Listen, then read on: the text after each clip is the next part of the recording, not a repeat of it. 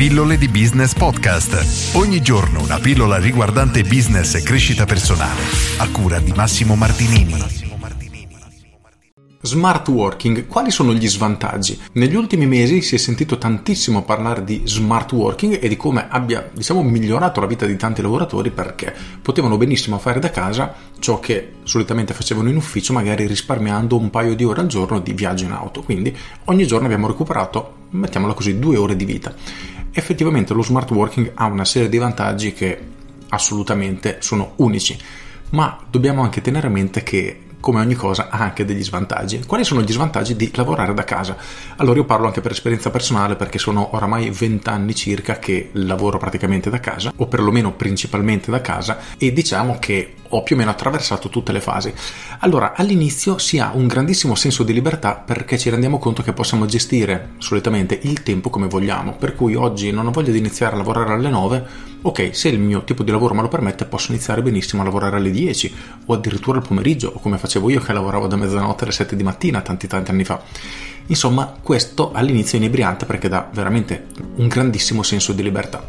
Di contro, allo stesso modo, il lavorare reclusi in casa diciamo che mina tutte le nostre relazioni sociali, perché i nostri colleghi non li vedremo praticamente più. E questo è un problema che è già nato per qualcuno durante la quarantena, soprattutto per quelle persone che adorano, amano stare in compagnia e hanno sofferto molto, diciamo, questa solitudine. Ma a parte questi problemi che sono molto soggettivi, perché c'è effettivamente chi apprezza stare da solo, chi sta bene per i fatti suoi, che quindi lo smart working lo adora per questo motivo, si affronta però un altro problema che non si tiene mai in considerazione, ovvero quello della produttività. Lavorare da casa ci pone in una condizione in cui siamo estremamente esposti alle distrazioni, perché magari c'è una persona in casa suona il telefono, hai il tuo computer, quindi le tue notifiche accese, il cellulare che ogni tanto ti arriva una notifica e la guardi, guardi le mail, insomma è molto più difficile restare concentrati in casa, nel nostro ambiente naturale, rispetto che al lavoro. Perché quando andiamo al lavoro noi stacchiamo la testa, o meglio, sappiamo che nel momento che entriamo nel nostro ufficio dobbiamo fare tot. Nel momento che torniamo a casa spegniamo l'interruttore e siamo finalmente a casa.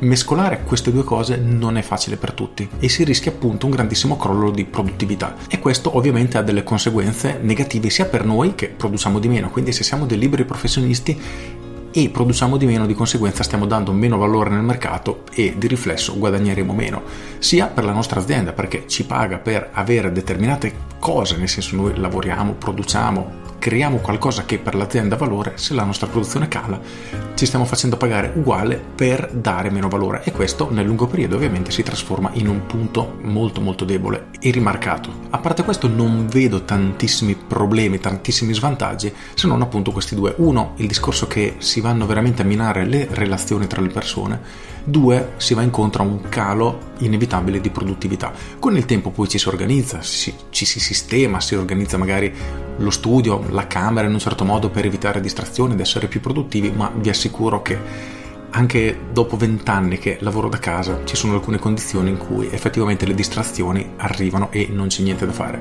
Anche semplicemente il fatto di avere magari la moglie o il marito in casa.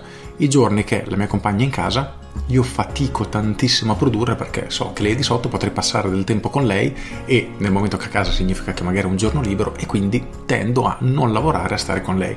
Ora questo è un caso, non è la solita routine, ma avere una persona che diciamo è sempre attorno a noi, sappiamo che è lì di sotto, magari ci fa una battuta, ci fa una domanda, ci distrae e ripeto, la nostra produttività crolla inesorabilmente.